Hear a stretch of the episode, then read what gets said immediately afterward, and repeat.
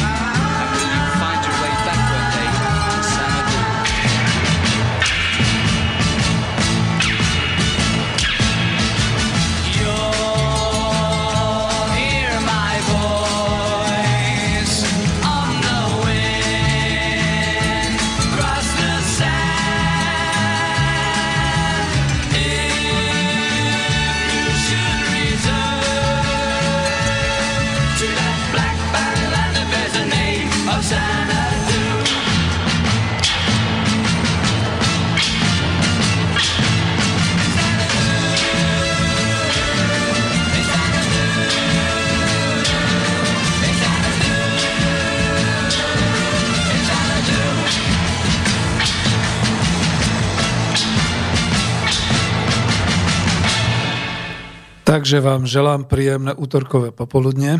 Milé poslucháčky a vážení poslucháči Slobodného vysielača Banská Bystrica. Reláciu vás z Bratislavského štúdia Slobodného vysielača Banská Bystrica sprevádza inžinier Peter Zajac Vanka. To zdôrazňujem, pretože je to ekonomická téma. Som tu v úlohe dobrovoľníka redaktora, ale aj technika. Tento raz sa spolu stretávame pri relácii série Ekonomická demokracia a to poradové číslo 86 je 6. marca roku 2018. Vítam vás pri počúvaní našej internetovej relácie a aj všetkých priaznívcov, čo počúvajú naživo, aj všetkých, čo nás budú počúvať zo záznamu a zdravím všetkých tých, čo rozumejú reči slovenskej, nech sú kdekoľvek na svete a v akomkoľvek vzťahu ku Slovensku. My tu dnes vysielame v kľudnej a pohodovej relácii na ekonomickú tému. Nič nás nevzrušuje, akurát teda tá téma, ktorou sa budeme zaoberať, a to je tou témou obchodnej vojny, obchodná vojna.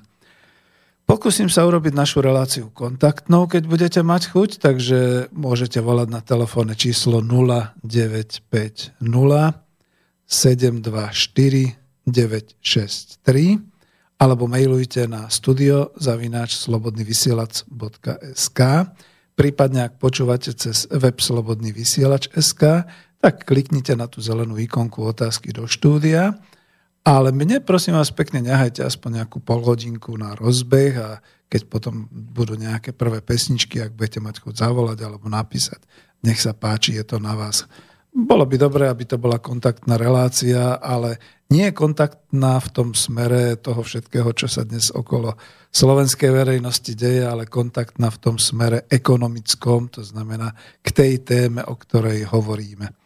Takže dnešnou reláciou e, je téma e, obchodné vojny alebo obchodná vojna, ja som to tam nazval popri tom avize Chaos roku 2018. Počiatky obchodných vojen a hospodárskej nestability a či sme na to na Slovensku pripravení. Ešte predtým si považujem za dôležité upozorniť všetkých poslucháčov, že vysielanie v tejto dobe, ktorá je akosi, akosi opäť vyhrotená a vyvoláva sa nejaké spoločenské a politické napätie.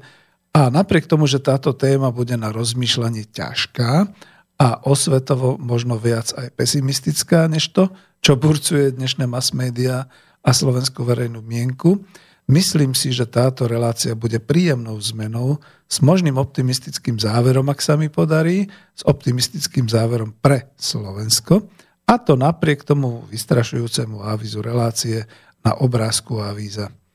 A naopak, ja to kľudne tak poviem, že pôvodne som chcel do avíza dať iba túto karikatúru autora Danglára, Jozefa Giertliho, ktorá je kreslená s takým tým láskavým až humorným nadhľadom, ale potom som pridal do koláže aj aktérov súčasných vojen v úvodzovkách, ktoré nie sú hviezdne, ale pozemné a hospodársky prízemné, zase by som to tak uviedol do úvodzoviek, prízemné a ktoré sú reálnejšie než tie fiktívne odohrávajúce sa vo virtuálnom svete globálnych financií, ale o to tvrdšie môžu dopadnúť práve na nás tu na Slovensku.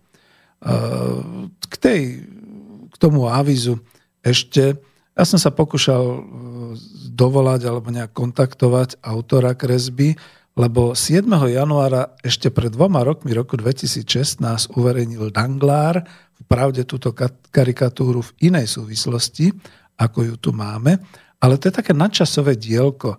Dnes v marci 2018 nie výstižnejšej ilustrácie toho, čo sa to deje vo svetovom obchode. Aj tie vystrašené tváre, tváre tých troch e, vierozvescov, aj teda tá kométa zostrelená a podobne. A ja som tam ešte potom pridal tie obrázky tých jednotlivých vodcov sveta v tejto chvíli.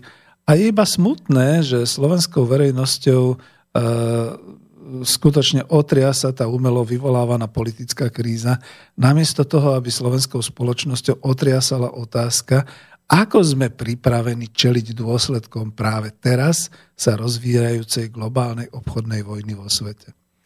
Obchodné vojny bývajú v kapitalizme obvyklým javom, niekedy sa týkajú iba dvoch krajín, ktoré na seba udrú colnými či cenovými reštrikciami, niekedy sa dotýkajú zo skupenia krajín, ktoré odrazu zistili, že jedno zo skupenia ako si príliš uzurpuje zisky alebo príliš konkuruje tomu druhému zo skupeniu vo svete. A žiaľ už poznáme aj totálnu globálnu obchodnú vojnu a je to i poznatok z histórie. Takže dnes za minimálnej pozornosti slovenských mass médií, hlavného prúdu a za zanedbateľnej pozornosti politikov, či už opozičných, to hlavne v podstate už mohli kričať, e, že e, sú tu nepripravené nejaké veci pri chystanej sa obchodnej vojne, ale oni si radšej medlia ruky nad tzv. vládnou krízou, ale aj za potlačovaného ticha koalície vládnej, tu všade sa pomaly zaťahujú čierne, veľmi čierne mraky globálnej obchodnej vojny. A propo mračná, no, dozaj sa cítim ako ten pozorovateľ, ktorý kričí vonku na ľudí, pripravte sa, ide búrka. A oni sa len ťukajú na čelo, čo bubneš človeče, veď ešte neprší, nefúka. Na čo robíš poplach? Potom to naozaj dopadne tak, ako na tej karikatúre v tom avíze, E, kde teda zostanú tí traja takí zaskočení a naozaj potom tá hviezda, tá kométa svetového obchodu je nejaká dostrielaná klesá k zemi. Lebo mraky obchodnej vojny sú už také. No, skúsim ešte potiahnuť chvíľočku ten úvod. je potrebné popularizovať, čo to je tá obchodná vojna, pretože nie každý má štúdia MBA alebo financial eh, management alebo medzinárodné vzťahy. Takže tu v úvode hneď skúsim dať takú tú štruktúru toho, o čom chcem hovoriť. Potom sa uvidí, čo všetko stihnem, alebo aspoň dám na také nejaké usmernenie, čo si všímať. No ako sa česky hovorí kouzlem nechteného, ale snáď sa môžeme naopak zase pochváliť, že profesionálne vyšpicovaná práca týmu Slobodného vysielača zabezpečila, že dnes máme nový článok na Slobodnom výbore, na tom textovom Slobodnom výbere od Juraja Poláčka, ktorý tam zaradil a stiahol z e, webu e-argument e, článok, kde profesorka Ilona Švihlíková z Českej republiky vysvetľuje súvislosti Trumpovej globálnej obchodnej vojny Odporúčam to prečítať a možno niečo z toho odcitujem, pretože nie každý bude chcieť čítať. Samozrejme, niečo to budem citovať aj z iných zdrojov, pretože minimálne od začiatku minulého roku sa objavujú už články a informácie o hrozbe globálnej obchodnej vojny a z diel namierených na svet sa už začalo v Amerike dymiť. Už sa to chystá, už sa to pripravuje.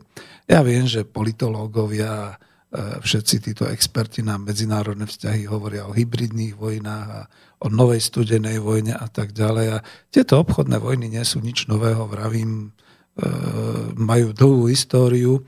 Nejdem zas do čias rímskej ríše alebo staroveku, ale pretože sme tu v relácii s názvom Ekonomická demokracia, teraz tvrdím, že obchodné vojny boli vždy spojené s prechodom jedného ekonomického poriadku do druhého, Takže osobitne ešte dodám, že sú spojené a charakteristické pre kapitalistický spôsob výroby a hospodárenia.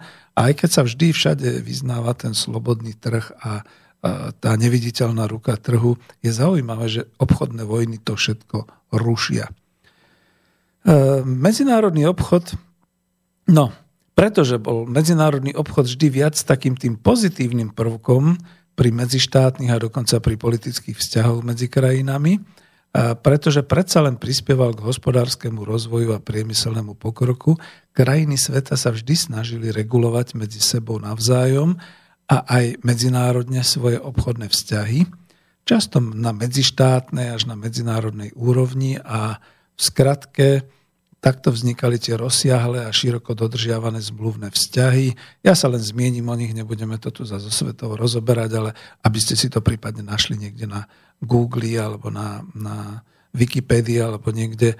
Boli to napríklad e, skutočne široko koncipované a dlhé obdobie e, vytvárané a potom platiace e, dohody GATT, v skratke Slovenčina GATT, čiže Všeobecná dohoda o clách a obchode.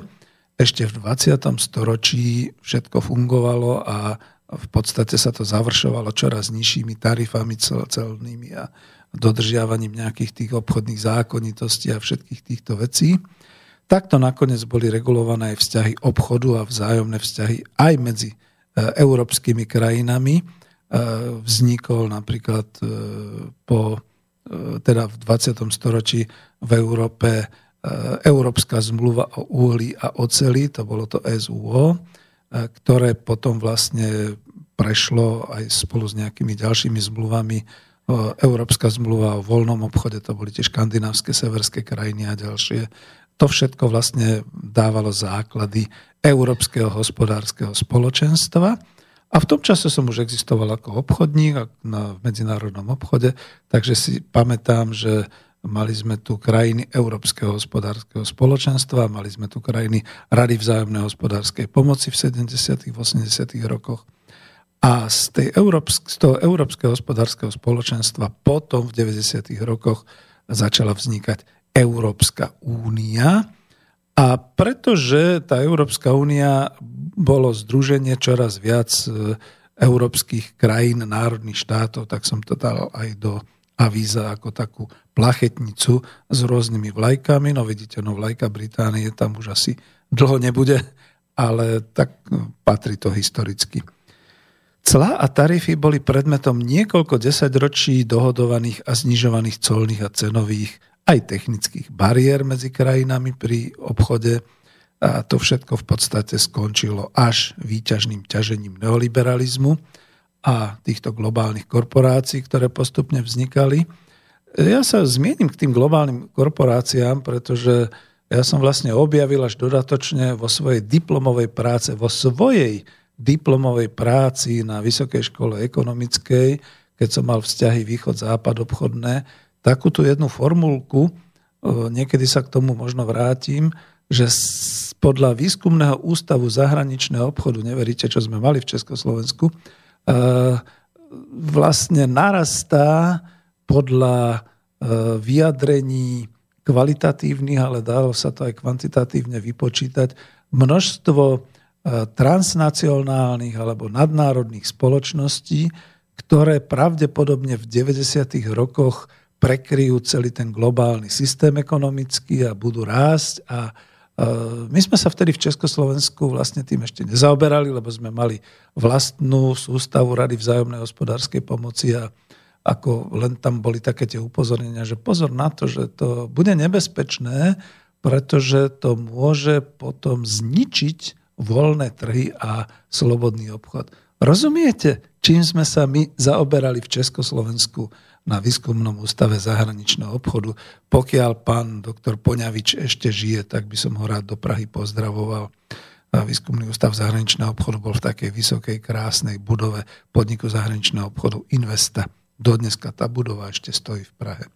Takže vznikla globálna nadvláda e, týchto transnacionálnych a globálnych korporácií.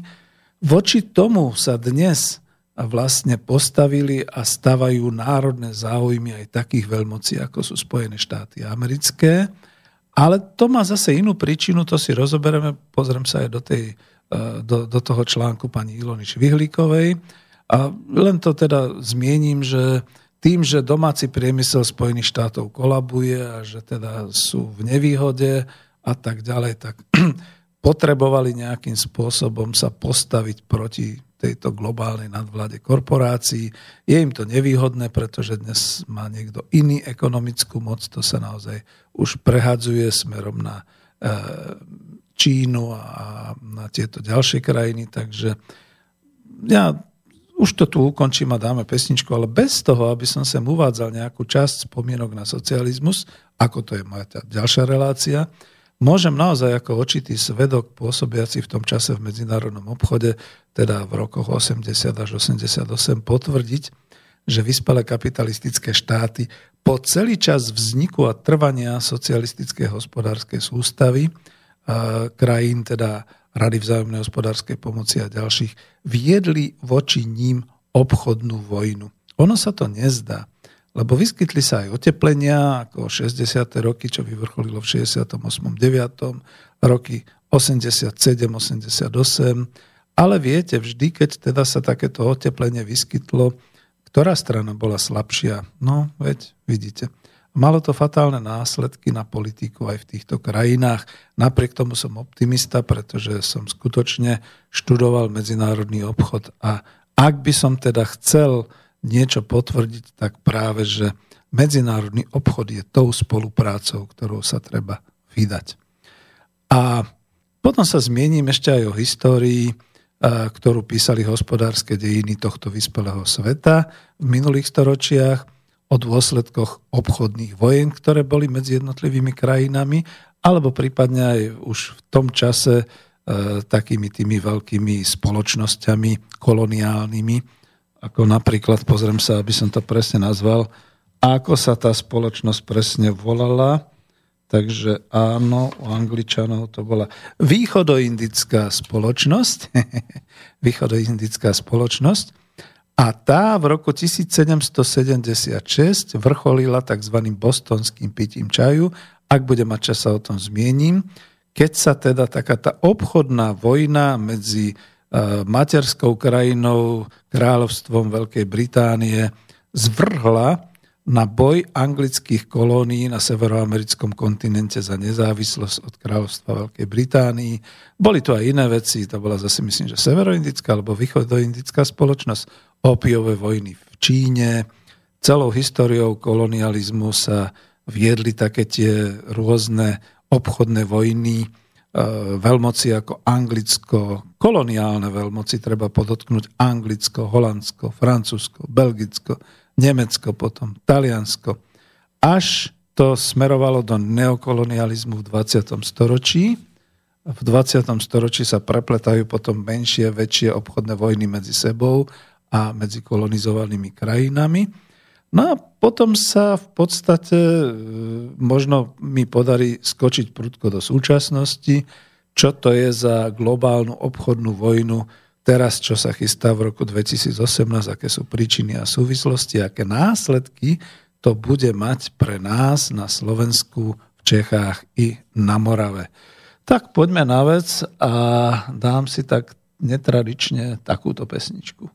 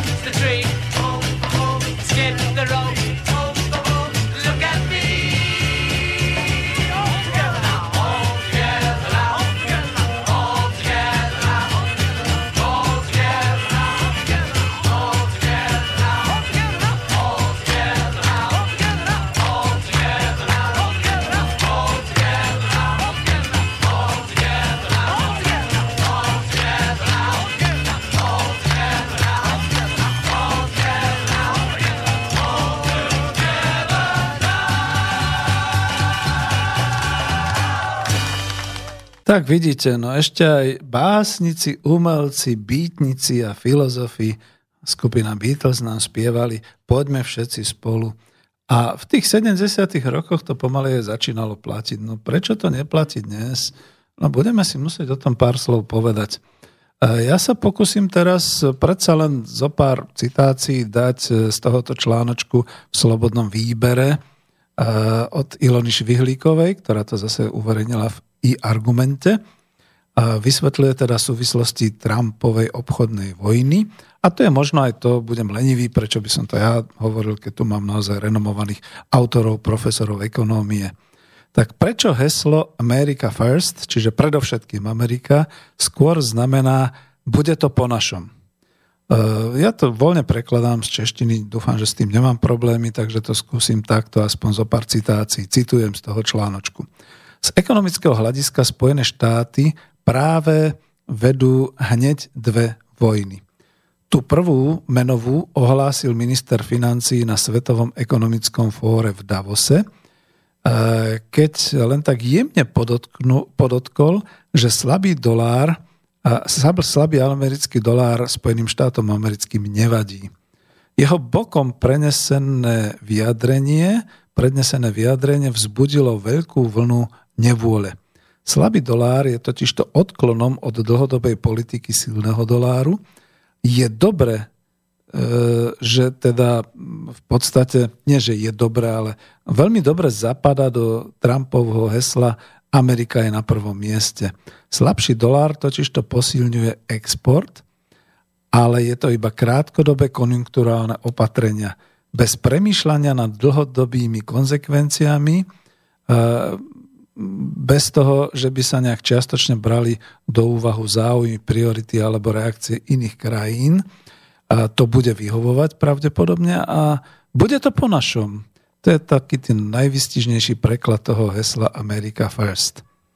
No a teraz teda došlo e, v dobe celosvetovej nadvýroby e, v určitých odvetviach na zavedenie vysokých cieľ chystá sa e, Trumpová administratíva uvaliť vysoké clá na ocel a hliník. Trumpovi sa podarilo využiť špecifickú právnu úpravu zo 60. rokov týkajúcu sa národnej bezpečnosti k presadeniu tohoto bezprecedentného opatrenia. A hovorí sa o obchodnej vojne, pričom Trump už tweetuje, že sa na ňu teší a snáď je, je jak, ako je jednoduché takúto obchodnú vojnu vyhrať. No nevždy je dobre takto to prekladať, ale tú podstatu som asi povedal. Za prvé, aj ja sa e, dosť teda akože čudujem a zarážam ma, keď prezident Spojených štátov amerických, reprezentant to silnej veľmoci, na jednej strane má celý aparát svoj administratívny, to znamená veľvyslancov, CIA, všetky tie medzinárodné vzťahy, obchodné vzťahy, všetky tie účasti Spojených štátov na všetkých tých možných zmluvách a združeniach. A on si ako prezident, ako malé decko tweetuje, to znamená do sociálnej siete, púšťa nejaké také informácie. E, ja mám pocit, že nám títo naši prezidenti všeobecne aj tu na Slovensku, ale aj v Spojených štátoch amerických detinskej pretože to nie je sloboda, to je dosť nebezpečné. Teraz si predstavte, že napíšete, že a je po vás a stláčam tento gombík. Na čo si tá druhá strana môže mysleť? Myslí to ten prezident vážne? Zbláznil sa? Máme prijať protiopatrenia? Alebo je to len nejaká jeho hra? Alebo čo to je? No to už komentujem, e, tento článok, respektíve toto správanie sa aj Trumpa, ale faktom je jedno. Ono to naozaj totiž to vyzerá tak, že keďže Donald Trump prišiel zo sveta obchodu, biznisu, podnikania, tak jednoducho za prvé servitky si neberie a za druhé skutočne vie a hľadá určité prvky, ktorými môže, povedzme naozaj chce pomôcť teda tej domácej národnej americkej ekonomike s tým, že povedzme niekto mu určite radí, takže naozaj udržuje ten dolár slabým, aby bola lepšia exportná schopnosť e, všetkých tých podnikov a výrobcov zo Spojených štátov amerických a ako neštíti sa použiť niečo, čo bolo dovtedy odsudzované kde teda naozaj globálne korporácie kričali, že treba uvoľniť ruky a treba všetkých takýchto eh, vecí robiť. Máte to tam potom v článku popísané. Uh, Ilona Švihlíková tu píše, voľný obchod je hra výťazov. A žiaľ Bohu, nebudem to ďalej nejako komentovať, len uh, tu potom parafrázujem tú, tú jej citáciu, že brať obchod ako hru 0-1, to znamená jeden prehrá, druhý vyhrá ja vyhrávam, ty dovážiš, ty prohrávaš, ako píše. Nie je nič nového a toto vnímanie medzinárodného obchodu je úzko späté s merkantilistickou doktrínou, na, ktorou, na ktorej postavili v svoj vzostup napríklad Veľká Británia. A bola to aj Francú, Fra, bolo to aj Francúzsko, keby neprehrávalo vojny a tak ďalej. Čiže nič nového pod slnkom, takto sa to deje a za to si trúfam povedať, že je to charakteristické pre kapitalistický systém ekonomický, celé tieto obchodné vojny. Citácia z článku. Spojené štáty americké presadzovali voľný obchod a s ním e, aj späté infraštruktúry, ako je VTO, to znamená e, Svetová obchodná organizácia, pokiaľ boli výťazmi. Ale už nie sú výťazmi, preto chcú reagovať, alebo musia reagovať. Ešte nejakú citáciu dám. Teraz nie sme v situácii kríze, zatiaľ nie. Svet naopak zažíva vzácne obdobie synchronizovanej konjunktúry. Trumpov návrh teda nie je smerovaný k riešeniu aké, a, akokoľvek kontraproduktívnemu nejakej aktuálnej ekonomickej situácii, Trump teda robí všetko preto, aby udržal Spojené štáty americké v pozícii v úvodzovkách na prvom mieste America First. No a toto je také zaujímavé, k tomu by som potreboval nejakého diskutéra, napríklad Fera Škvrndu alebo niekoho, kto by sa k tomuto vyjadril, alebo povedzme Mariana Vitkoviča. Určite sa chlapci niektorý večer už teda ukážu a budeme spolu diskutovať. Lebo toto je, toto je... Ako by ste to pomenovali? To je jednoducho niečo také, ako keď máte športové zápasy. V týchto športových zápasoch vždy ste mali takého silného, jasného favorita. A tento silný a jasný favorit, keď pochopil, že už nemá síl, že už jednoducho nestačí tomu svojmu konkurentovi, tomu svojmu protivníkovi v tom športovom zápase, tak uprostred toho zápasu alebo bitky začne sám od seba používať iné pravidla. Hm, prečo mi to pripomína Olympiádu rok 2018, že? Čiže je to zrejme moderné takto sa správať.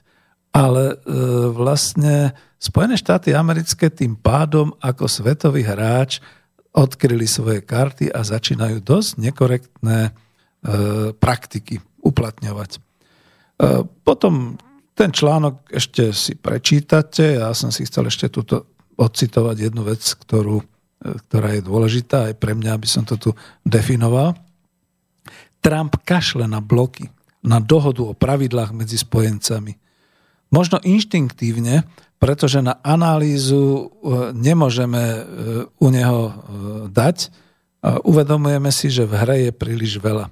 Pozícia hegemóna svetového systému.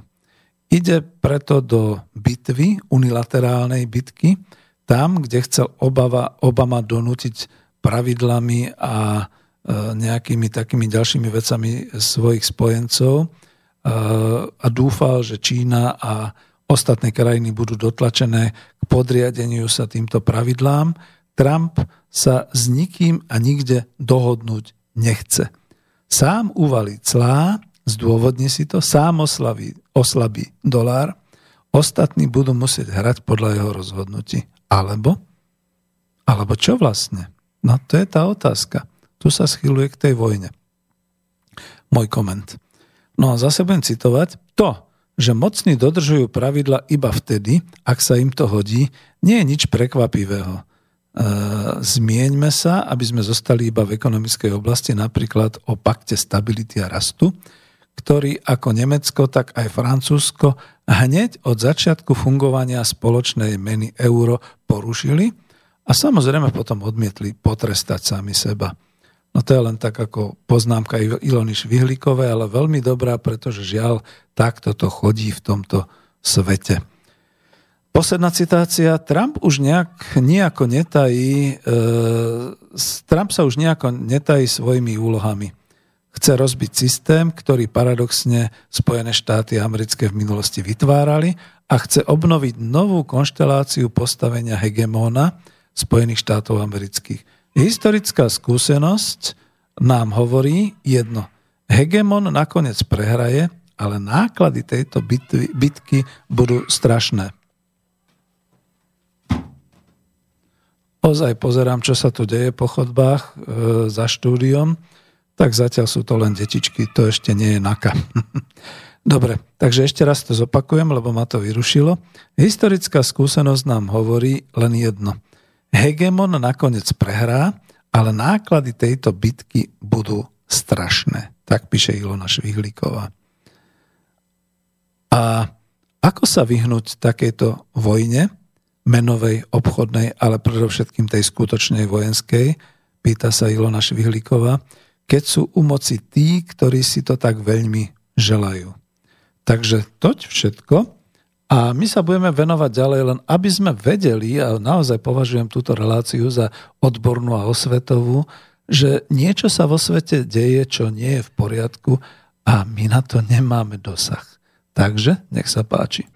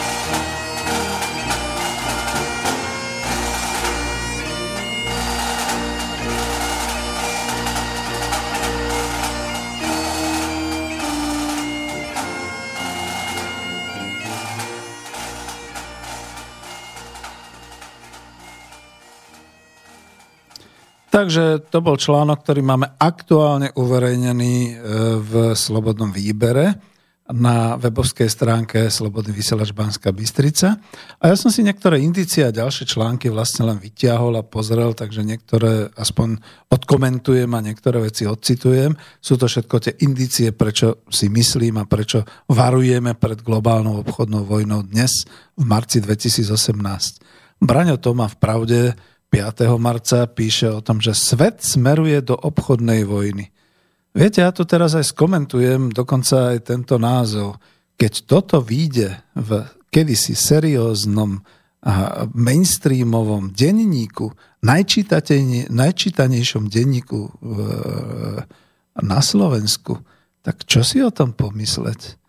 Ako jasné, že dneska sa už všetko rozfrckáva, všetko je tragédia, všetko je bombastické, bulvár je všade a tak ďalej, ale takto definovaný článok, veď tento článok ja nemôžem dať prečítať ľuďom, ktorí povedzme sú niekde v nemocniciach, alebo to sú hlavní čitatelia, teraz kľudne poviem, e, týchto mainstreamových novín alebo niekde v Starobincoch, alebo nemôžem to zaniesť e, svojej 80-ročnej svokre, veď ako tá schytá hrôzu v očiach a bude mať hystériu, že či vôbec ešte niekam ísť a čo bude ďalej, lebo že však svet smeruje do obchodnej vojny.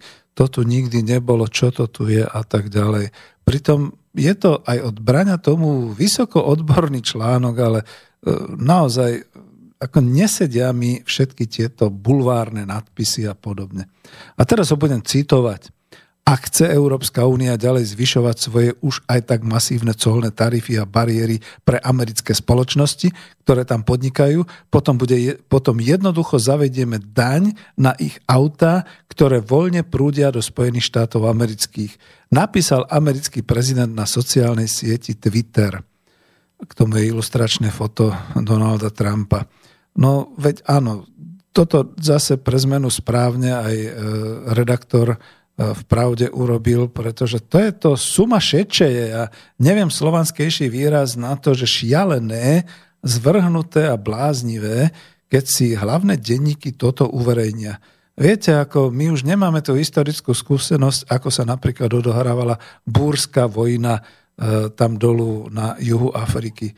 Keď skutočne ako denník ja neviem, Sunday Times v, v Spojenom kráľovstve Veľkej Británie, keď uverejnil článok o tom, že je burská vojna a tisíce dobrovoľníkov, chlapcov e, sa išli prihlásiť na vojnu a, a mašírovali a, a stovky žien sa išli prihlásiť ako zdravotné sestry a mašírovali a odchádzali do búrskej vojny a podobne.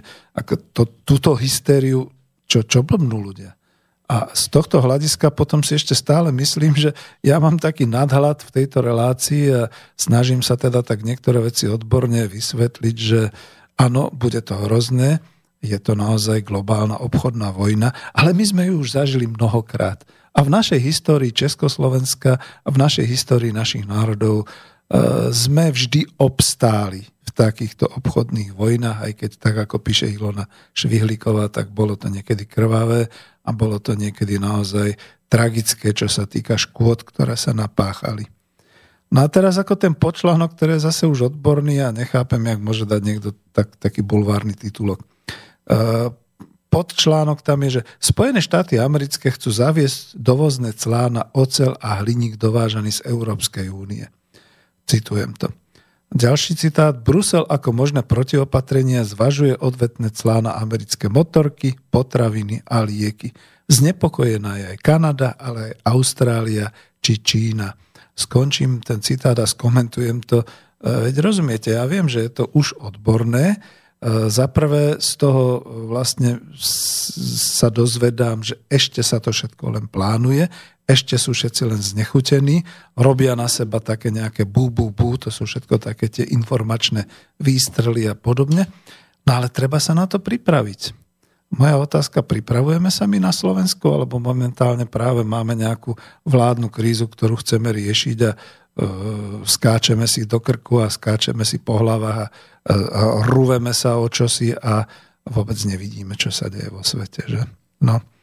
A ďalej z toho článku Nespravodlivá a zlá obchodná politika s krajinami celého sveta zničila náš oceliarský a hliníkový priemysel, uviedol americký prezident Donald Trump. Najsilnejší muž sveta má aktuálne na stole tri konkrétne návrhy konečnej podoby dovozných cieľ a každá jedna z možností viac alebo menej obmedzuje aj európskych oceliárov. Budem ďalej citovať, nebudem to ešte komentovať. Oficiálne zverejnenie návrhov preto okamžite vyvolalo tvrdú reakciu Európskej únie. Zase cituje, nebudeme nečinne sedieť, ak náš priemysel bude zasiahnutý nespravodlivými opatreniami a pracovné miesta Európanov sa ocitnú v ohrození. Odkázal do Washingtonu šéf Európskej komisie Jean-Claude Juncker. Trump v sobotu okamžite kontroval, a všetko ešte viac eskaloval. To sa písal 5. marec. Ak chce Európska únia ďalej zvyšovať svoje už aj tak masívne colné tarify a bariéry pre americké spoločnosti, ktoré tam podnikajú, potom jednoducho zavedieme daň na ich autá, ktoré voľne prúdia do Spojených štátov amerických, napísal americký prezident na sociálnej sieti Twitter. No tu som naozaj už aj ja chorý a chorí sme všetci, že čo teda v podstate je určujúce. To, čo e, prezidentová administratíva v oficiálnych dokumentoch a všetkých tých maršoch a, a, a všetkých týchto deklaruje, alebo to, čo si proste prezidentík, e, chlapec s blondiatou šticou sadne večer ku svojej sociálnej sieti a nakliká si to do počítača. Hm? A rozmýšľajte. No, to je to. Eh, ďalej budem citovať. Pripravované obchodné clá sa nemajú týkať len Európskej únie, ale aj všetkých ostatných štátov a preto proti nim protestovali aj predstavitelia Číny, Ruska, Japonska, Austrálie, Južnej Koreje či Indie. V úvodzovkách zavedenie, zavedenie takýchto cieľ nemožno, nemôže znamenať nič iné, len deformáciu svetového obchodu, a nakoniec, sme o tom presvedčení, povede k stratám pracovných miest. Uviedol austrálsky minister obchodu Steven Siobo. Alebo Siabo, alebo tak nejak sa volá. Ešte budem citovať, mám to tu tak žltým vyznačené. Aj podľa analytikov obchodná vojna nikdy nič dobrého nepriniesla. Samotným Američanom obmedzenie lacného dovozu zdráži ocel používanú pri výrobe amerických automobilov a následne príde k zvýšeniu cien v Amerike vyrábaných vozidel. To povedal ekonóm Slovenskej akadémie vied Vladimír Baláš. Trump pritom dlhodobo upozorňuje, že Spojené štáty americké doplácajú na dovoz v Európe vyrobených automobilov a viackrát otvorene hovoril aj o možnosti zavedenia cieľ na dovážané vozidlá. Takéto opatrenie už povedie k otvorenej obchodnej vojne. A ďalej ešte citujem, tu treba pripomenúť, že ešte v roku 2002 zaviedol podobné cla americký prezident George W. Bush, ktorý ich nakoniec aj zrušil, to dodal náš e, ekonóm Vladimír Baláš. No a teraz potom je takéto zdôvodnenie, prečo v minulosti clá neúspeli a nejaký taký ten výklad v tom článku a tak ďalej. A ešte, ešte teda docitujem, ani prípadné prehriatie, prehriatie, tak je to napísané, nie prehratie, prehriatie súdnych sporov nemusia Spojené štáty americké dotlačiť do zrušenia obchodných cieľ. Takže je to prehratie súdnych sporov. Nemusia Spojené štáty americké dotlačiť do zrušenia obchodných cieľ. Tu sa totiž nebavíme o malom štáte, ale o svetovej vojenskej veľmoci. V prípade, ak teda Spojené štáty americké budú trvať na vysokých dovozných clách, podobné odvetné opatrenia zavedú aj ostatné štáty a výsledkom bude obchodná vojna. Tá bežným obyvateľom prinesie zdražovanie, uviedol ekonom Baláš. No a teraz už dovolte môj koment k tomuto všetkému, pretože ja som si potom povedal, že ja radšej budem citovať odborníkov a k tomu si dám len taký ten svoj dobrovoľnícky uh, pohľad takého dobrovoľníka z ľudu. Že? Takže toto sa vyskytuje v hlavnom spravodajstve najčítanejšieho denníka na Slovensku. Potom ste tu počuli ešte aj verziu od Ilony Švihlíkovej. Prosím vás pekne, položme si takú básnickú otázku. Čo to znamená? mám sa ísť už trias, mám zvyšiť svoju životnú poistku, mám sa picnúť, jak hovoria Češi, alebo čo mám teda vlastne robiť, pretože toto je hrozné, čo sa ja dočítam v oficiálnych denníkoch, v oficiálnej tlači Slovenskej republiky. A takéto chlácholenie, že to clá a tak ďalej a tak ďalej. Ešte nepôjdem ďalej, ešte nebudem hovoriť o tom, čo teda ako aj sám obchodník vnímam, že čo to teda bude znamenať celá táto obchodná vojna. A ešte stále budem z toho článku citovať, pretože tu sú potom, že dosahy na košickú oceliareň. To som si chcel nehať niekde tak mimo, ale ja to poviem, pretože naozaj toho času zase tak moc nemáme. A z tohoto článku Braňa tomu citujem.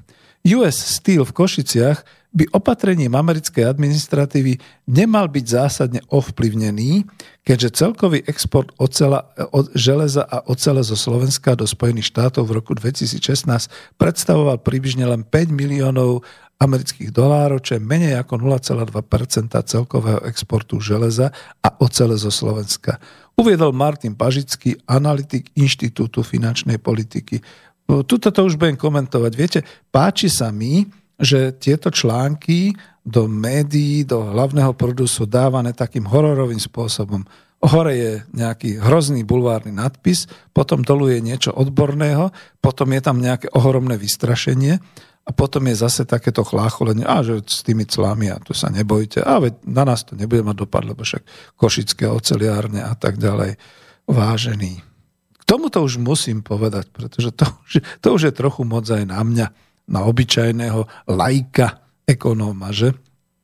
Takže iste, že hej, nemalo by to dopad na US Steel, kebyže práve sa US Steel, čiže naša obrovská oceliarská fabrika v Košiciach, východoslovenské železiarne Košice, nepredávala niekam do Číny, to znamená presne tomu konkurentovi, ktorý spôsobil tie ťažkosti Spojeným štátom americkým, a najmä, ak by bola Košická oceliareň jediná v Európskej únii a nerachol by tým nákladovo celý oceliársky priemysel. Viete, lebo v tejto chvíli vieme aj niečo o tom, že predávajú sa oceliárne kladno, Českej republike problémy majú Vítkovice, e, v podstate všade e, sa dá povedať, že sú na oceliárskom trhu problémy s výrobou, s odbytom aj s nákladmi.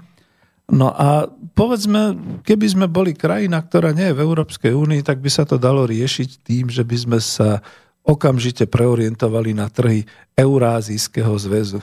Viete, čo je Eurázijský zväz? Ruská federácia a potom tie ďalšie krajiny e, bývalých e, nezávislých štátov, e, ktoré boli pod vplyvom Sovietskeho zväzu. A potom ďalšie krajiny, k tomu pribúda aj Čína a celé je to vlastne zatiahnuté takouto dneska už pomaly colnou úniou a podobnými vecami a pravdepodobne aj za chvíľu menovou úniou, kde už teda možno nebude platiť dolár, ale bude platiť yuan a podobne. A to by bolo pekné, keby sme neboli v tom jadre Európskej únii a keby na nás neplatilo embargo voči Rusku. No, kto si dnes trúfne a z takýchto podnikov? Toto by musel byť taký nejaký kamikadze, že? No a to je asi všetko, čo som chcel aj z tohto článku citovať a e, než dám teda ďalšiu pesničku a než potom sa už pustím teda do tých dôsledkov a do tej histórie, tak mi dovolte ako takúto svoju poznámku, že spomente si, písal sa rok 2013, nástup 2014 a padali tu fabriky. Padali tu fabriky, výrobné fabriky, napríklad aj oceliáren Strážské, napríklad aj ďalšie fabriky, všetky padali, majiteľia už z toho nemali dostatočne vysoké zisky, museli by e, investovať ďalšie náklady, zmenu technológií podobne. A hlavne trošku sa rozkývali trhy. Trošku, trošičku. No, tak oceliáren strážske, e, tí mysleli, že budú dostávať súrovinu z Ukrajiny a boli tam nejaké problémy, však viete, čo sa potom dialo na Ukrajine, čiže celkovo sa to asi zablokovalo. Niektoré ďalšie krajiny, aj ako vidíte, široko rozchodná sa neuskutočnila, ktorá bola pôvodne plánovaná, takže povedzme naozaj aj tá fabrika, ktorá mala vyrábať tieto e, rozchody, rozvody, v podstate ako majiteľ si povedal, že nemá význam. Aj keď ako už aj vo svojej knihe Coop Industry ja som písal, že nebol by problém. Jednoducho proste konštruktéri zistia normy Európskej únie, prerobia tie formy, len to by všetko stálo veľké peniaze, zase investície. Prerobili by, e, prekonštruovali by formy e, na tieto bežné roz, rozvody a rozchody týchto kolají v Európe alebo niekde v iných krajinách sa veľmi rozvíjajúcich a bolo by po probléme. Ale oveľa jednoduchšie bolo v tom roku 2013 hodiť za hlavu a e, rozpustiť, padli tam, tuším, padlo tam 8 fabrík, ak sa nemýlim, mám ich spočítané v knižke Coop Industria. Takže vážený, keď to tak znova zoberiem, že čo sa chystá a čo bude v roku 2018, keď sa rozvinie túto táto obchodná vojna, budú sa zvyšovať clá, tým pádom sa zhorší odbyt ocele e, v Európe a vôbec na svetových trhoch, tým pádom sa zvýšia ceny hliníku a ocele. Viete, kam to povedie? Čo sme my za krajinu? Vyrába sa tu milión, tuším 40 tisíc alebo koľko kusov automobilov v tých troch automobilkách. Štartuje pomaly štvrtá automobilka. Tie automobily sú poskladané z ocele, z hliníkových komponentov, zo všetkého toho. Máme tu takú zaujímavú monokultúru, že na tisíc obyvateľov sa vyrába, tuším, 191 automobilov, to máme svetové prvenstvo, už tuším, a tak ďalej. Nakoniec Česká republika nám veľmi konkuruje tými svojimi Hyundai a podobnými automobilami, aj Volkswagen a Škoda a tak ďalej. A teraz si predstavte, čo to spôsobí pre ekonomiku tejto výroby. No jasné, že zvýšia sa náklady, zhoršia sa e, zisky, Navyše ešte teda pravdepodobne, keď Trump zavedie tieto všetky clá aj na automobily a na všetky tie veci, nastane problém aj v automobilovom priemysle. A čo myslíte, kam to povedie? A čo s tým budú robiť korporatívni vlastníci týchto automobiliek? No iste niektorí skočia z okna, z mrakodrapu, niektorí sa strelia, prípadne niektorí rozdajú svoj majetok ako dobrovoľnícky a charitatívne. Nie, Jednoducho zastavia výrobu, obmedzia najprv samozrejme smeny. Počúvajte všetci, čo ste v tých našich slovenských automobilkách, veď sa to už občas deje. Obmedzia sa pracovné zmeny, povedzme stopne sa mzdová, mzdový nárast, prípadne sa začnú dovážať nejakí tí zahraniční lacní pracovníci, ktorých zaškolia, naši tam už nemusia byť No a keď to nebude pomáhať, tak jednoducho jedného dňa si niekto povie, tak túto automobilku zatvoríme. Alebo prevádzku teraz ukončíme a uvidíme, čo bude ďalej. Takže toto je to, čo môže byť dôsledok tých obchodných vojen pre Slovensko. No a máme monokultúru. Neviem, či bude treba opakovať, že či si spomeniete, ako skončila napríklad monokultúra, ktorú zaviedli Angličania v Indii pre tú krajinu, ktorá bola tou prednou Indiou, teda tým Bangladéšom. Áno, presne zaviedli tam monokultúru bavlny. Tam, kde sa predtým príliš nepestovalo, všetkých donútili, aby prestali pestovať rýžu, všetko ostatné zaviedli tam túto monokultúru. Potom prišli povodne, na to prišli hladomory. Ono sa ešte ten Bangladeš, teda ako Pakistan, aj osamostatnil, ten východný a západný, ten E, východný teda nakoniec skončil veľmi zle. Bol tam hladomor, e, umelci, bytnici písali pesničky Bangladeš, Bangladeš, keď slnko zapadne, kým slnko zapadne, milión obyvateľov umre a tak ďalej.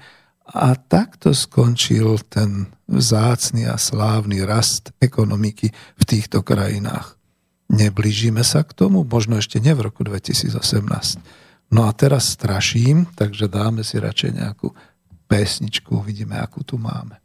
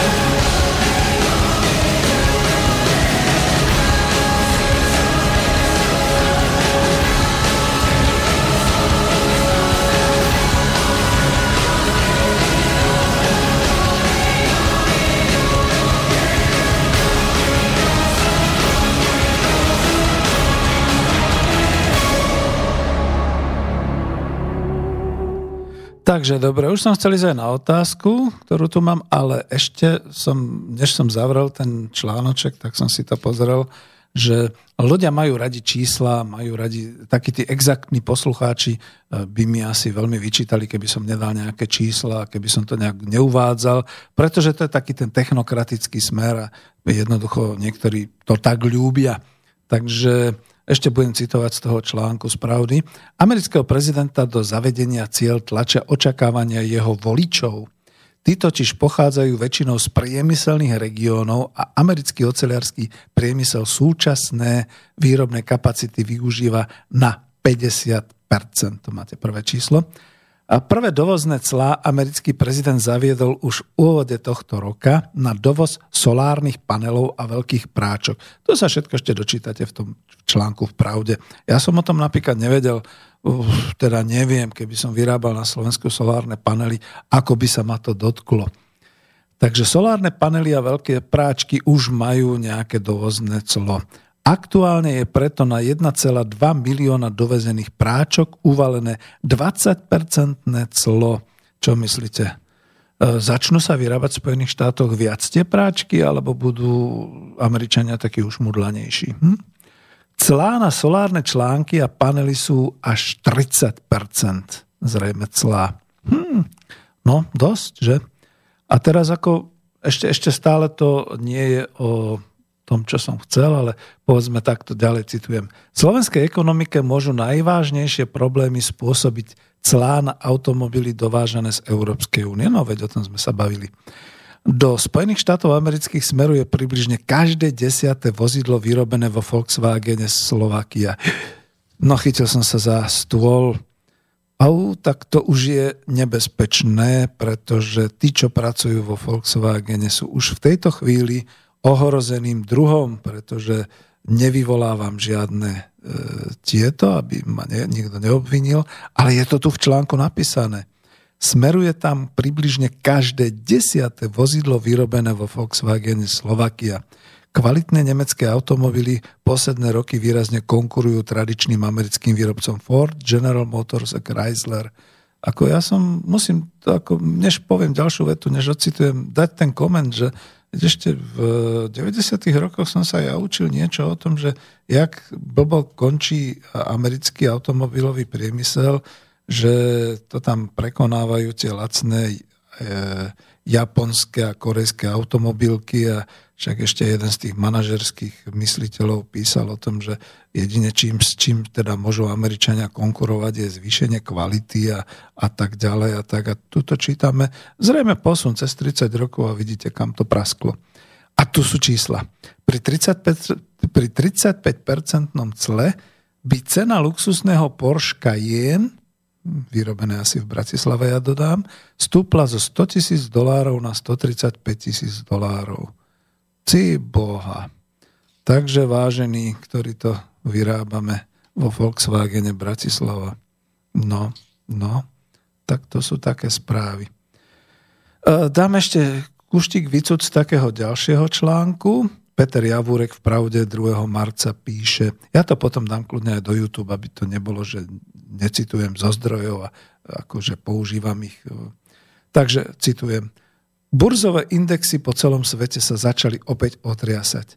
Lenže odkedy New Yorkská burza prednedávnom zradila v úvodzovkách Donalda Trumpa, ktorý sa celý rok chvastal rastom cien akcií, ako by to bol priamy dôkaz kvality jeho politiky, americký prezident sa o indexy prestal zaujímať. No túto vetu som nepochopil ani ja.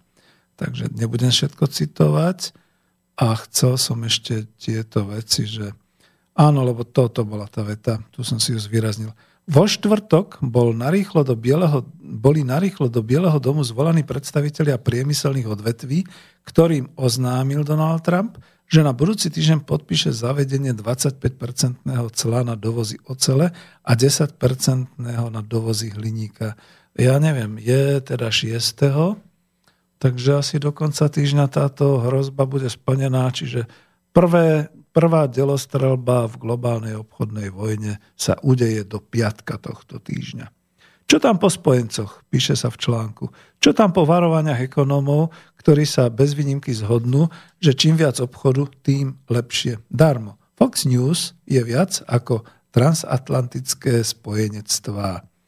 A bez výnimky a celoplošne, pretože, ako to vysvetlil Donald Trump, len čo by sa udelovali nejaké výnimky, otváralo by to príležitosti na ich zneužívanie. V Trumpovom svete by teda čínsky výrobcovia lacnej ocele ktorí by e, boli pod clami, exportovali svoj tovar sprostredkovane cez Európu či Kanadu. Bodka. No tu má pravdu chlapec, že vždy sa nejaké tie nielen výnimky, ale teda aj nejaké tie všelijaké iné cestičky nájdú. No, viete, že som pôsobil na ruských teritóriách, čiže ako sa obchádzal zákaz e, dovozu potravín do Ruskej federácie cez Bielorusko. Zrazu to boli všetko bieloruské výrobky alebo ako sa obchádzajú nejaké zájazdy v strojárine, teda zákazky a dovozy v strojárine cez Kazachstán a podobne. A to sem nepatrí, to sú len moje také tie poznámky e, takého škodoradostného ekonóma, že? Čo som ešte tu chcel, to už nie je až také zaujímavé.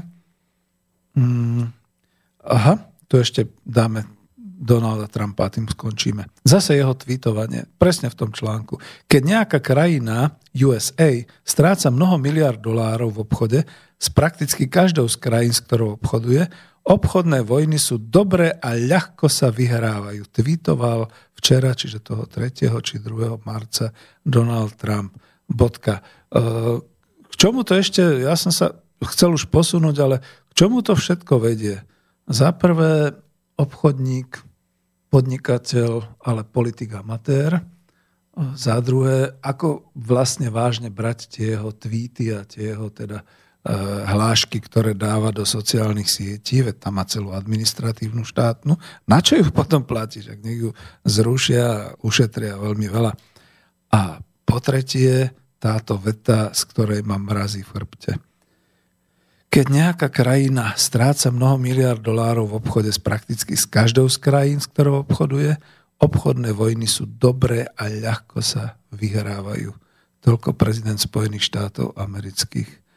No, viete čo, to je skutočne dosť a veľmi nebezpečné, pretože ako veď takto by to nejak korektne a férovo vo svete malo vyzerať, že chvíľu som ja v kondícii a vyhrávam, chvíľu je niekto iný v kondícii a vyhráva. Kým vyhrávali Spojené štáty americké, všetko bolo v poriadku, svet teda mal slobodný a voľný obchod a neviditeľná ruka trhu bola považovaná za hlavné heslo, hlavnú ideológiu nielen liberálov, ale teda aj týchto svetových mocností a tak ďalej. A kým na to doplácali, povedzme, aj naša stredná Európa, keď sa nám sem vovalili všetci a likvidovali náš priemysel a naše potravinárstvo a naše, a to neboli len Američania, samozrejme hovorím o všeobecne svetových e, firmách a európskych firmách a podobne. Bolo to všetko férové, bolo to ideologické, bolo to v poriadku, lebo takto to má byť. A teraz sa to obracia. A tu som v tej podstate, kde som sa už chcel posunúť od tejto tohoto, jak, jak teda sa definujú tieto obchodné vojny, pretože tu je to tragické v tom, že e, čo teraz môže nastať?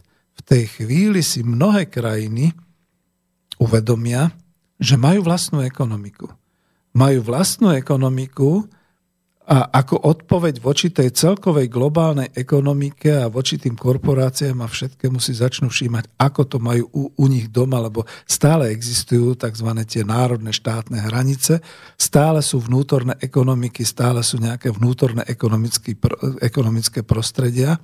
Ja viem, že Európske e, spojené štáty by to radi zrušili, ale myslím, že už túto euro máme za sebou a že už teraz to bude prekonané práve. To sú aj tie pozitíva, povedzme, tej hrozby obchodnej vojny, že zrazu si krajiny začnú ako všímať a začnú sa spametávať aj v tomto, že teda pokiaľ sme neriešili e, ekonomiky e, na tej národnej úrovni a pokiaľ sme to nehali celé zoschnúť a zničiť, tak potom asi ťažko nejaké to Maďarsko, Polsko, Slovensko, Česko, Rumunsko a ja neviem, aké budú nadšené z toho, že by mali byť Spojené štáty európske a, a že by sme mali byť jednotní a tak ďalej. Lebo to teraz sme strácali. A teraz nám tie popredné krajiny, ako Spojené štáty americké, ukazujú, ako to môže byť a ako sa máme správať. Oni nám dávajú taký ten vzor správania sa, v tom, ako by to mohlo byť. Len či to my vieme realizovať, či máme na to tú sílu, pretože naozaj Spojené štáty americké sú aj vojenská mocnosť, aj ekonomická a tak ďalej. Lenže za to je tam to avizo, že okrem nich sú tu teda aj veľmoc Čína, ktorá rastie nehoráznych 6,5% ročne. A málo kto si uvedomuje, že keď sa teda tí fiskálnici usmievajú po podfúzi, že ha, tak kde už je ten ich rast 11%, už majú len 6,5%. Niečo iné je, keď malé Slovensko porastie 3,5% s tými svojimi pidi prírastkami a niečo iné, keď skutočne ako miliardový trh a miliardová Čína rastie 6,5%.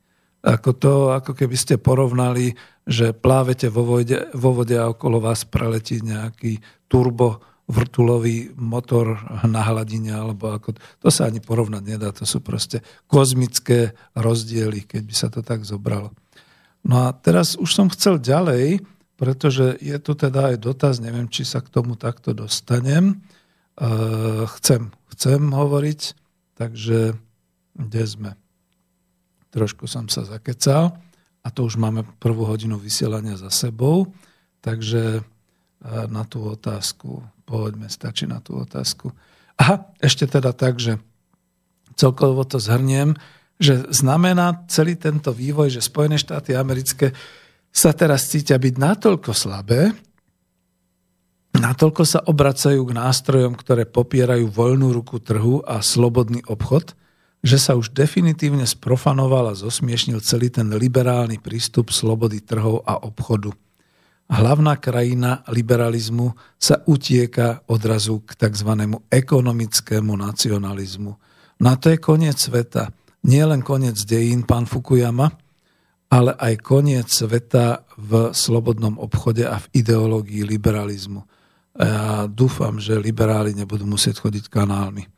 Zasiahlo to teraz a zasiahne veľmi reálnu ekonomiku, tzv. reálnu ekonomiku, to znamená skutočnú výrobu, produkciu, e, obchod, distribúciu, nie virtuálne finančné trhy. A bude to mať asi ten dopad, ako keď máte hore lietadlá, ktoré lietajú niekde na obzore a tým raz skončí šťava, lenže nemajú kde pristáť, nemajú už potom ani zdroje stratili navigáciu zo Zeme a budú padať spolu s reálnou ekonomikou. Čiže obchodnými vojnami sa dosť pokafre e, reálna ekonomika a virtuálna ekonomika. Zaujímavé, že dneska sa ešte drží, aj keď sa drží, nechcem škaredov vulgárne povedať, za čo sa drží, keďže sú to všetko dlhy a nesplatiteľné dlhy a podobne, ale tá virtuálna ekonomika zákonite začne padať spolu s tou reálnou.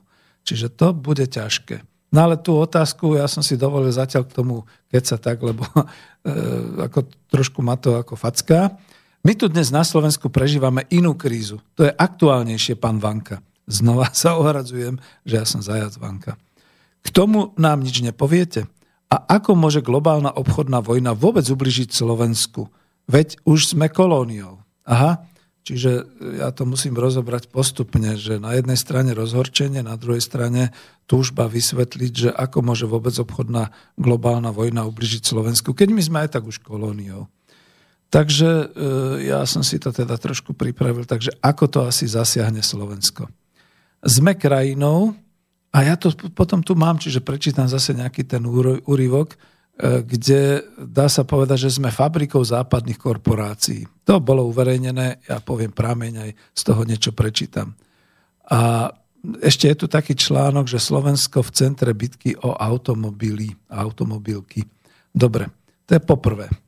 Čiže pozor na to, že my sme veľmi zraniteľní tým, že sme tak dokonale otvorení, tak dokonale e, zničené národné hospodárstvo, kde už nie je slovenská ekonomika, kde je naozaj e, ekonomika na Slovensku. Píšem to aj v tej svojej knižke Ekonomika po kapitalizme. A toto je prvý bod, čiže automotív, čiže sme fabrikou západných korporácií. Veľmi sa mi páči, odporúčam sociológa Jana Kellera, ktorý to v tých svojich videozáznamoch veľmi používa, že sme teda montovňa ako Stredná Európa a tak ďalej. Potom po druhé, sme kolonizovaní do hĺbky národohospodárskeho systému, ktorý je ale rozbitý. To znamená, nemáme ani vlastné obranné sily. To je ťažké. Ja len tuto uvediem taký fakt, že nedávno len som preštudoval zákon o sociálnom podnikaní. Je to z dielne Ministerstva financí Slovenskej republiky. A nie je to, nie sú to tie sociálne podniky, ktorým sa smejú Oľano a a, a Matovič a všetci ostatní. A pokiaľ to nie je neskoro a možno sa podarí nejakým spôsobom aspoň ten zákon ešte uh, dať do parlamentu a schváliť, to by mohlo byť zaujímavé ako také prvé podhubie popri družstvách, toto sociálne podnikanie, pretože tam je písané o podnikaní uh, v komunálnych uh, v oblasti teda komunálneho hospodárstva, to je to, čo nám chýba. Napríklad ako remeselníci a verejné služby a všetky takéto veci. A potom v podnikaní pre komunity, to znamená pre uzatvorené spoločenstva. Igor Lacku to určite, však on mi vlastne poslal ten zákon k prečítaniu, a trkne, čo sa týka bývania, takže tieto veci. A toto dúfajme, že schváli sa. A potom ešte sa niekto vzopre, ako napríklad ministerka pôdohospodárstva s tým dodržiavaním polnovýroby, kvót polnovýroby v Európskej únii a dovozu potravín. Pretože keď sa niečo začne sípať a keď začne naozaj tá obchodná vojna, no kde máme my svoje silné stránky okrem automotívu? No v polnohospodárstve a v výrobe potravín. Aj keď dnes všetci kričíme, že to už nie je pravda, máme tradíciu, vieme ešte stále to robiť, organizovať, máme tie nástroje, tak ako stačí niekoľko zákonov, ktoré zablokujú predaj pôdy do zahraničia, všetky tieto veci. Je, čo mi hovoríte, že potom prídu tanky z NATO? No tak však my sme skúsení, my už vieme proste, ako, ako to býva, no ale niečo musíme urobiť. Aj Zaďko a Karvaš za fašistickej tretej ríše, ktorá tu teda ochraňovala slovenský štát, dokázali zázraky. E, keď už som sa o tom zmienil, tak aspoň jednou vetou. Nedávno som sa dočítal novú vec, ktorá bola pre mňa nová, že vlastne e, Zaďko využil e, tú skutočnosť, že bola bombardovaná Bratislava a Polka na to, aby odsťahoval z Bratislavy zlato a teda ako aj určitý, určitú časť toho pokladu, aj teda financií a tak ďalej do Banskej Bystrici. Čiže ako my sme Slováci šikovní, tak, tak skúsme tú našu šikovnosť urobiť pre seba. Nie pre cudzie korporácie, nie pre Európsku úniu. Robme to pre seba. Tak. E, tretí bod, ktorý som si dal, držím si to v prstoch, že číslo 3, že ak budú konkrétne dôsledky, to znamená zvýšené clá a ceny materiálov povedú k zvýšeniu výrobných nákladov a niekde to bude treba kompenzovať a tieto, títo zahraniční investori a zahraničné spoločnosti budú znižovať náklady tým, že poprepúšťajú našich ľudí a že proste prestanú dbať na životné prostredie a takéto veci. Treba na to vopred pripraviť legislatívu a len čo to takáto korporácia a takýto podnik urobí, treba im klepnúť po prstoch tak jednoducho to bude kriminálny čin. S Bohom rodina, bo, s Bohom ostávajte, vypadnite. Takže takto. A bude to naše, či to bude štátny podnik, národný podnik, občianský podnik, sociálny podnik, družstvo, to už potom si doma nejako ako poprehútame, čo s tým ďalej. Po štvrté, utlmovanie výrob môže viesť naozaj na Slovensku, to sú tie dôsledky k prepúšťaniu toto prepušťanie, dneska sa to vyzerá ako, že skvelo, ja sa naozaj čudujem, že neútočí sa hlavne na toho ministra práce a sociálnych vecí, pána Richtera, pretože keď by už niekto mal odstúpiť, mal by odstúpiť on. Hlavne kvôli tomu, že veď pozrite sa, čo sa deje. E, lobbysti z asociácie zamestnávateľských zväzov idú naozaj presadiť, že môžu tu firmy zamestnávať cudzích štátnych príslušníkov alebo dovážať teda ako cudziu pracovnú silu.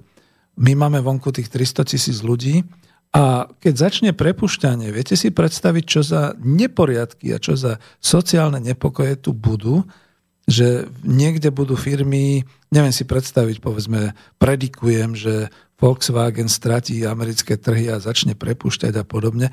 A hneď vedľa bude stať automobilka Nitra, ktorá bude autobusmi zvážať cudzincov do svojich výrob. Veď ako tu môžu dojsť nielen sociálne nepokoje, tu, tu, tu môže dojsť naozaj k veľkým nepokojom a nespokojnosti ľudí a nebudeme im to môcť zazlievať, pretože naozaj e, stratiť prácu dneska znamená stratiť existenciu, stratiť dôstojnosť.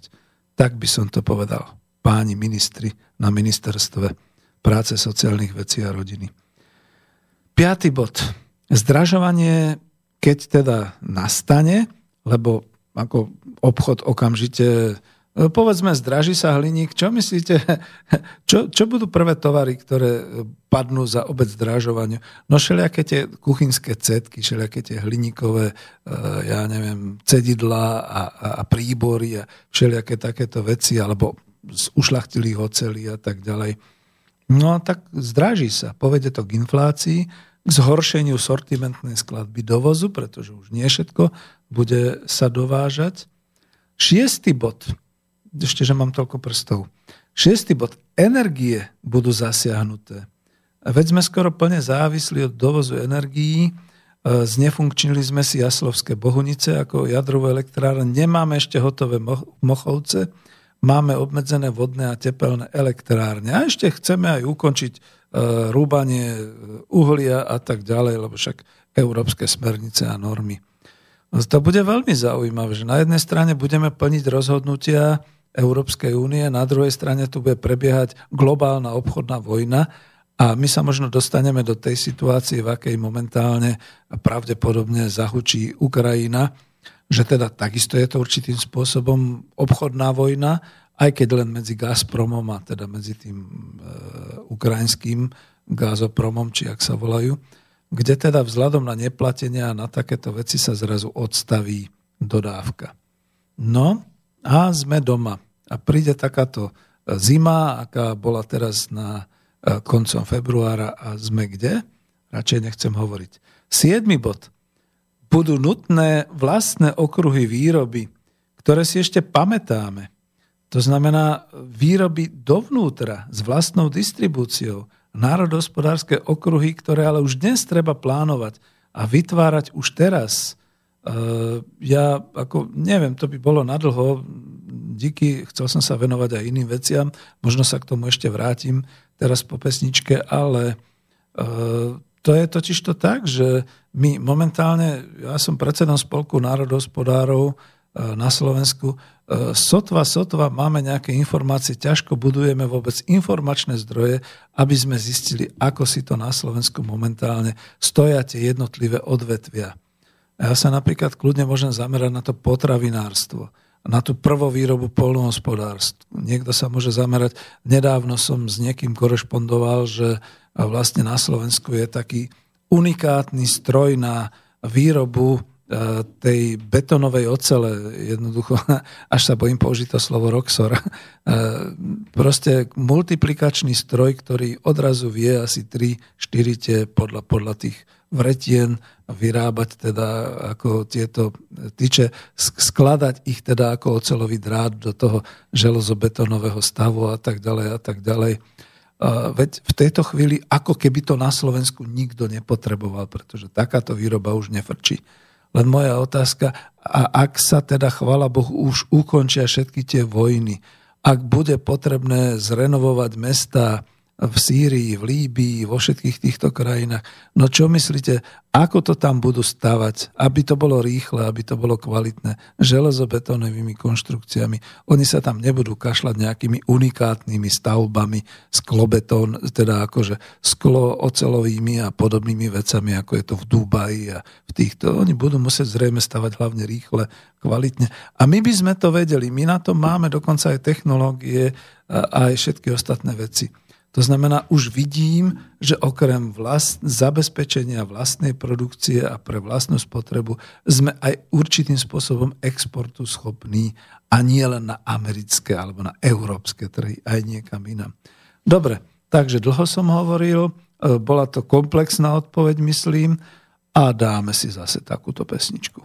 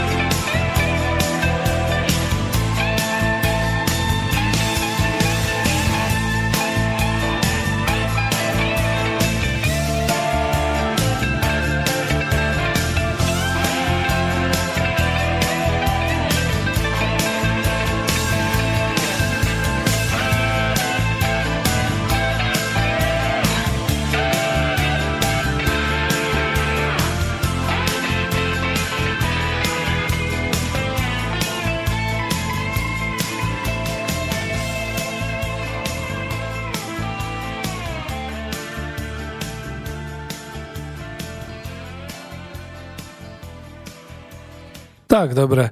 Držal som si e, prst, lebo ten bod číslo 1 znamenal, otvoril som si to tu a zase to prípadne dám ako zdroj, že ešte v 2017, 10.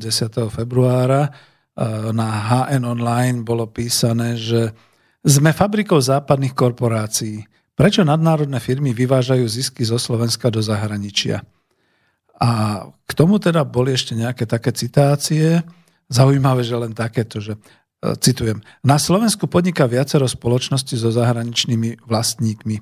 Čas ziskov, ktoré tu zarobia, potom vyberajú a posielajú do zahraničia. Prečo sa takto zahraničné firmy správajú? Aké z toho majú výhody?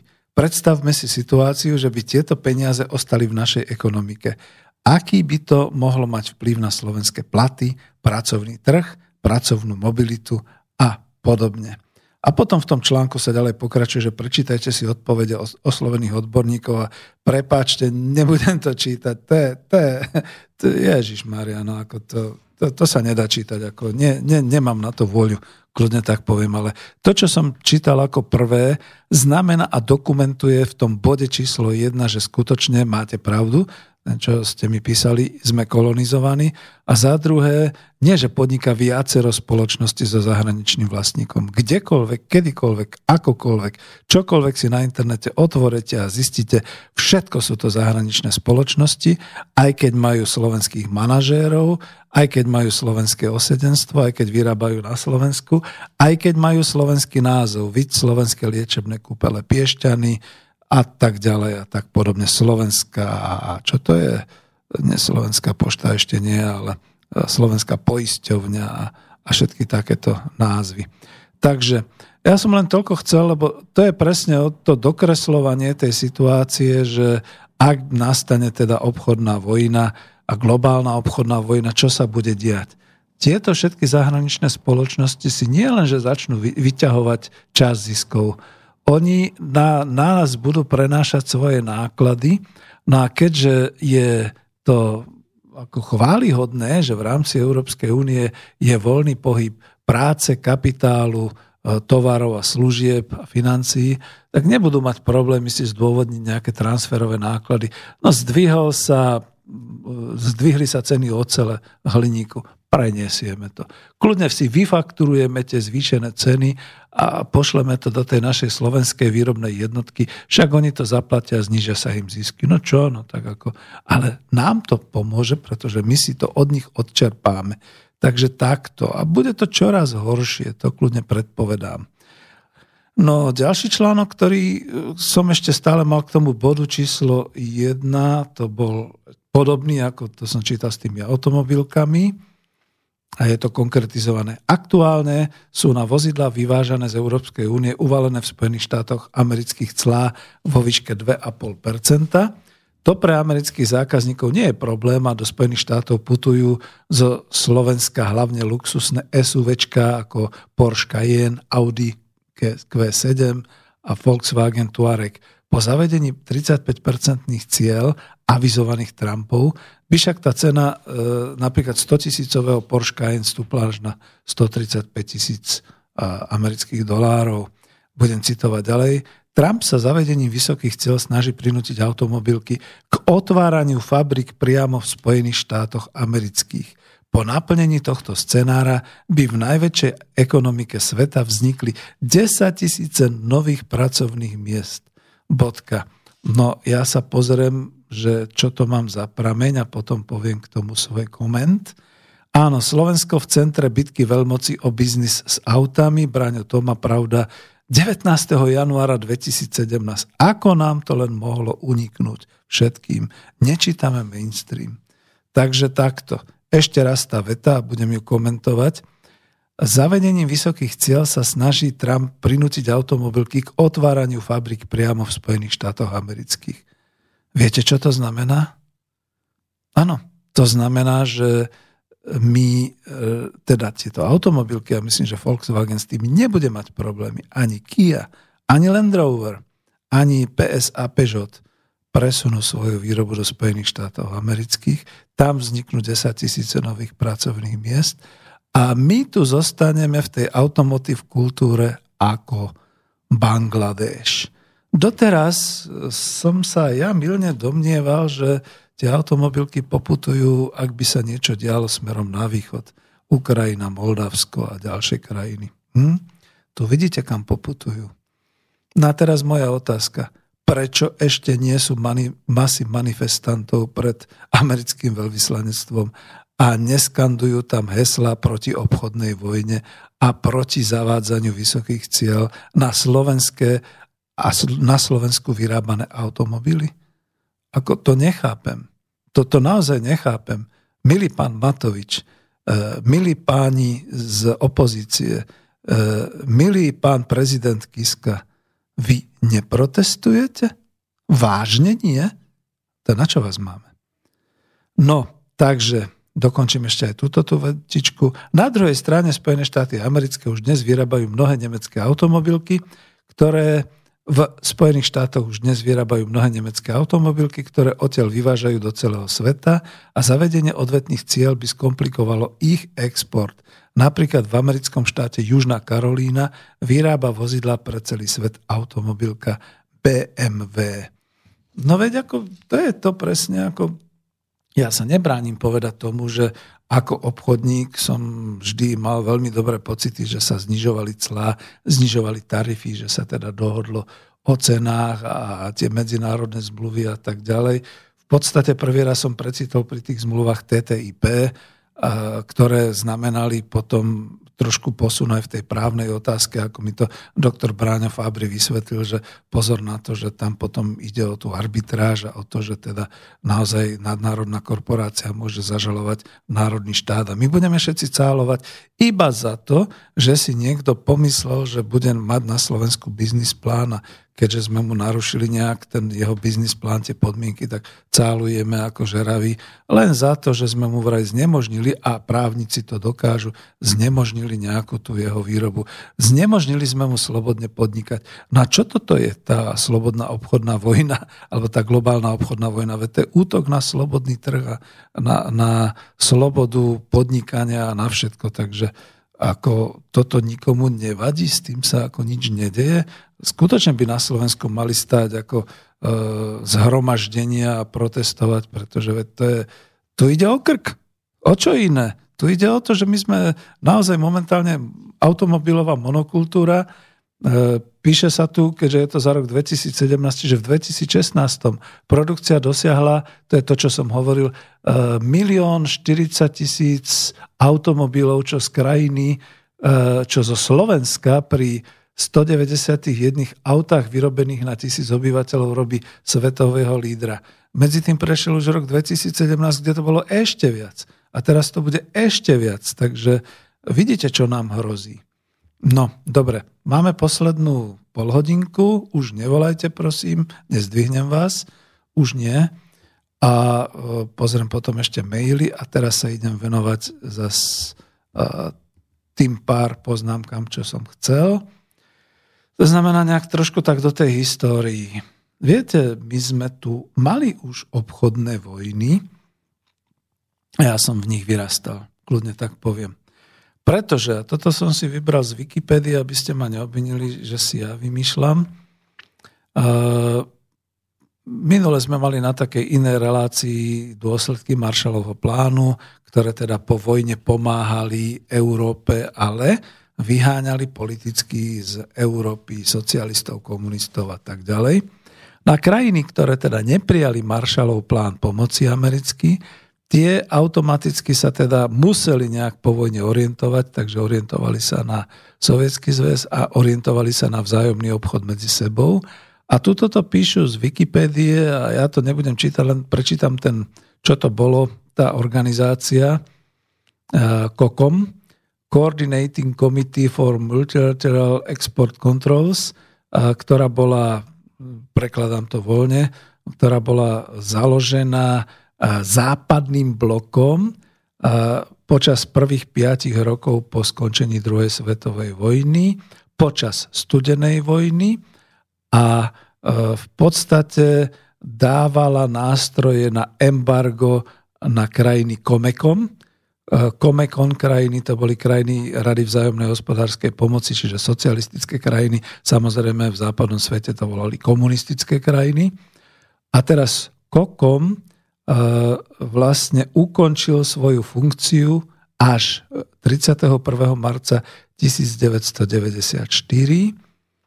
ja si dám tú poznámku. To už bolo potom, keď už bolo jasné, že celý socialistický blok je rozbitý a Varšavská zmluva neexistuje, Rada vzájomnej hospodárskej pomoci neexistuje, čiže ten nástroj tej obchodnej vojny voči socialistických krajinám, ktorý sa volal Koordinačný výbor pre multilaterálne kontroly exportu, KOKOM, presne tak sa volá, Takže ten, ten v podstate už strátil svoje oprávnenia, zanikol. A medzi tým zase vznikli iné kontroly a embarga, napríklad voči Kúbe, voči Severnej Koreji, voči ďalším krajinám, ktoré ešte boli. Dneska veľmi úspešné embargo voči Venezuele a tak ďalej. Čiže vidíte, ako tie nástroje obchodnej vojny sú stále prítomné. No ale prečo som toto potom písal? Pretože je tu ešte jeden e, príspevok, ktorý beriem z Wikipédie. A ešte, ak by ste chceli náhodou vedieť, aké boli členské krajiny toho kokomu. Čiže v nejakom tom zozname alfa Austrália, Belgicko, Kanada, Dánsko, Francúzsko, Západné Nemecko, Grécko, Taliansko, Japonsko, Luxembursko, Holandsko, Norsko, Portugalsko, Španielsko, Turecko, e, Veľká Británia, a Spojené štáty samozrejme. Čiže toto boli tie krajiny, ktoré si koordinovali medzi sebou e, vzájomný e, export do komunistických krajín. A viete, čo je na tom najpiko, najväčšia pikoška? Patrili tam aj Portugalsko a Španielsko, fašistické to diktatúry na území, európske, na území európskeho kontinentu. Lebo to bolo založené v tých prvých piatich rokoch po skončení ako druhej svetovej vojny že co si budeme povídať. Ešte jedna perlička je tu, lebo tu si pamätám veľmi dobre. Bol taký škandál Toshiba Konsberg. Japonská firma Toshiba, ktorá teda vyrábala e, tie kompiúterové a videokomponenty, e, sa snažila preniknúť aj na trhy RVHP a Sovietskeho zväzu. E, v rokoch 1982-84 ju odhalili a kokom regulácia vtedy e, vlastne vytvorila tú situáciu, že Toshiba Machine Company Japonska dostala poriadnu nádielku pokút a musela prestať. Mňa sa to dotýka tak, že ja som v podstate v 86. pôsobil v Tesle spotrebnej elektronike, kde sme mali mať po uvoľnení už teda Vidíte, to boli tie uvoľnenia také trošku falošné. Po uvoľnení obchodovania so Západom spoločný podnik, čiže joint venture z, na výrobu videorekorderov v Československu a prvým tým kandidátom práve bola Toshiba. No keďže dostala pokutu a stiahla sa potom, tak to potom predsa len nejakým spôsobom zariadila holandská firma, kde teda videoverk tejto holandskej firmy Philips E, mohol teda vyrábať. V podstate, keby sa niečo bolo stalo, bola by utrpela akurát tá fabrika e, viedenskej videoverk, e, ktorá s nami uzatvárala ten spoločný podnik. Čiže takto sa to dialo a vidíte, že táto obchodná vojna sa skončila až hlboko po rozklade socialistických krajín v 94. A aby to neboli také spomienky ešte na socializmus, aspoň toto poviem v tejto v a vo Wikipedii sa píše, že e, čo to bolo vlastne, že prečo teda napríklad aj ten Komekom, čiže Rada vzájomnej hospodárskej e, RVHP vznikla. Že tieto štáty, ktoré potom nedostali Marshallovú pomoc, sa obrátili na Sovietsky zväz a okrem toho začali medzi sebou dosť široko obchodovať. Nezostávalo im nič iné a to tu prekladám len teda vzájomným exportom si vypomáhať a tu sme boli majstri. Ako nech nikto nehovorí, Československo bolo majster v tomto prípade, skutočne e, sme ovládli, ovládli ako obchody s mnohými krajinami. Tu sa to píše, že z komunike z januára 1949 sa dohodli e, Sovietský zväz, Bulharsko, Československo, Maďarsko, Polsko a Rumunsko v Moskve, že založia teda tú CMEA, Radu vzájomnej hospodárskej pomoci. A v prvých rokoch, kým teda vytvorili nejakú možnosť e, e, nejakej tej intenzívnej e, špecializácie a intenzifikácie vzájomných obchodov, to boli hlavne teda exporty vzájomné. v rámci týchto krajín. Nebudem pokračovať, ale nechce sa mi toto všetko. Čo sa napríklad dialo, a tu už budeme končiť, čo sa napríklad dialo aj teraz pri, pri obchodnej vojne, ktorá vznikla po roku 2013, 2014 pre Ruskú federáciu, to je to známe embargo spôsobené vraj obsadením Krymu a tak ďalej. Skúsenosti krajín strednej a východnej Európe sú totižto v tomto smere veľké a za toto chcem ukončiť celú tú reláciu veľmi pozitívne. Rusi, ktorí už sú dávno e, v tomto smere skúsení od druhej svetovej vojny aj predtým, ešte od čas Napoleona a podobne, keď dostali to embargo, tak urobili jeden krok. Dali hospodárskú politiku importo nagraždenia, to znamená nahradenia dovozu vlastnou výrobou. No museli tvrdo za to zaplatiť tou ekonomickou povedzme, situáciou a znižením rubla ako meny a tak ďalej, ale rozvinuli si tým pádom popri tých investíciách aj pracovné zdroje, e, fabriky, orientovali sa potom samozrejme na Čínu a na ďalšie krajiny. A dnes sme v takej situácii, ja vám to poviem z vlastnej skúsenosti.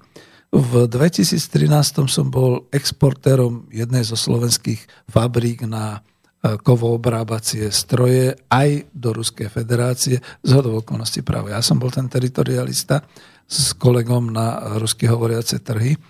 A keď som sa potom neskôr, neskôr snažil ešte nejakým spôsobom pred dôchodkom dostať do biznisu a keď som oslovoval e, ruské spoločnosti, dostal som asi takúto odpoveď. No, my si už vystačíme sami.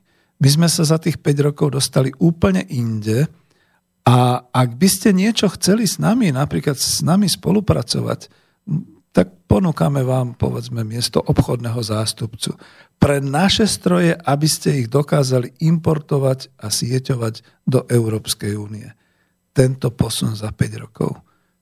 A v potravinách už nehovoriac, takisto, a takisto aj v ostatných teda tovaroch a službách. Čiže e, my na Slovensku sa nemusíme báť tejto globálnej obchodnej vojny. E, každopádne samozrejme treba protestovať, lebo to je veľmi zaujímavé, ako sa otočí doslova biblicky, že poslední budú prví a prví budú poslední, keď zrazu e, ten ekonomický nacionalizmus, lebo to nebude len v Spojených štátoch. Ako ja som skúsený človek, ľudia vám poviem, že oni to začnú. E, potom to preberú rôzne krajiny, rôzne silné krajiny, napríklad si myslím, že Británia tým, že sa už odklonila od Európskej únie, bude druhá krajina, ktorá ten ekonomický nacionalizmus veľmi tvrdo zavedie.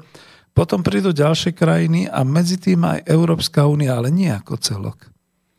Také krajiny ako Taliansko sa spamätajú, veď už tam majú svoju vládu novú. E, také krajiny ako Španielsko, také krajiny povedzme aj ako Grécko, ja viem, že je držané e, finančnými nástrojmi trojky doslova, nechcem povedať škaredo za čo, ale toto budú. A keď sa do toho pustia potom severské krajiny, keď sa do toho pustí také Holandsko, také Dánsko, potom Francúzsko a zrazu zistíme, že sa musíme osamostatniť, lebo naozaj budeme tak, ako sme boli za slovenského štátu kolóniou Nemecka, tak budeme musieť niečo s tým robiť.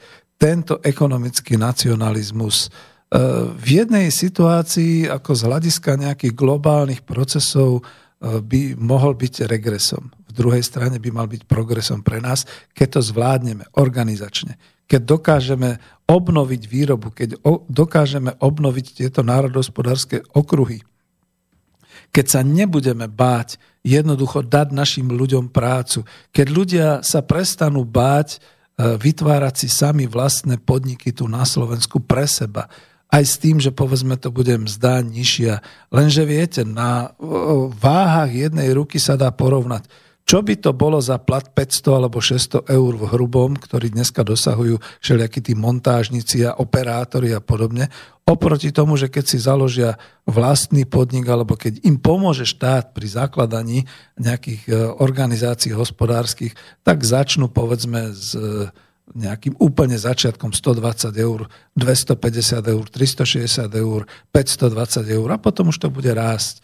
Prečítajte si knihu Coop Industria o plnej peňaženke že keď e, eliminujete všetky tie zisky a všetky tie transferové náklady zahraničných investorov, potom vám zrazu zostane v tej peňaženke na konci roku hodne peňazí.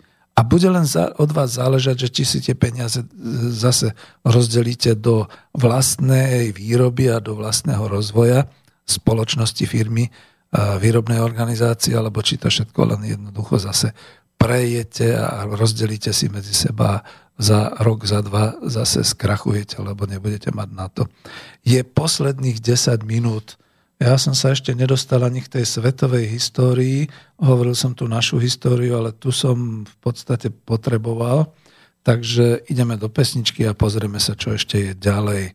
A čo to za, za pesničku mám? Dúfam, že nejakú takú kratšiu, takže v tejto chvíli si dáme túto.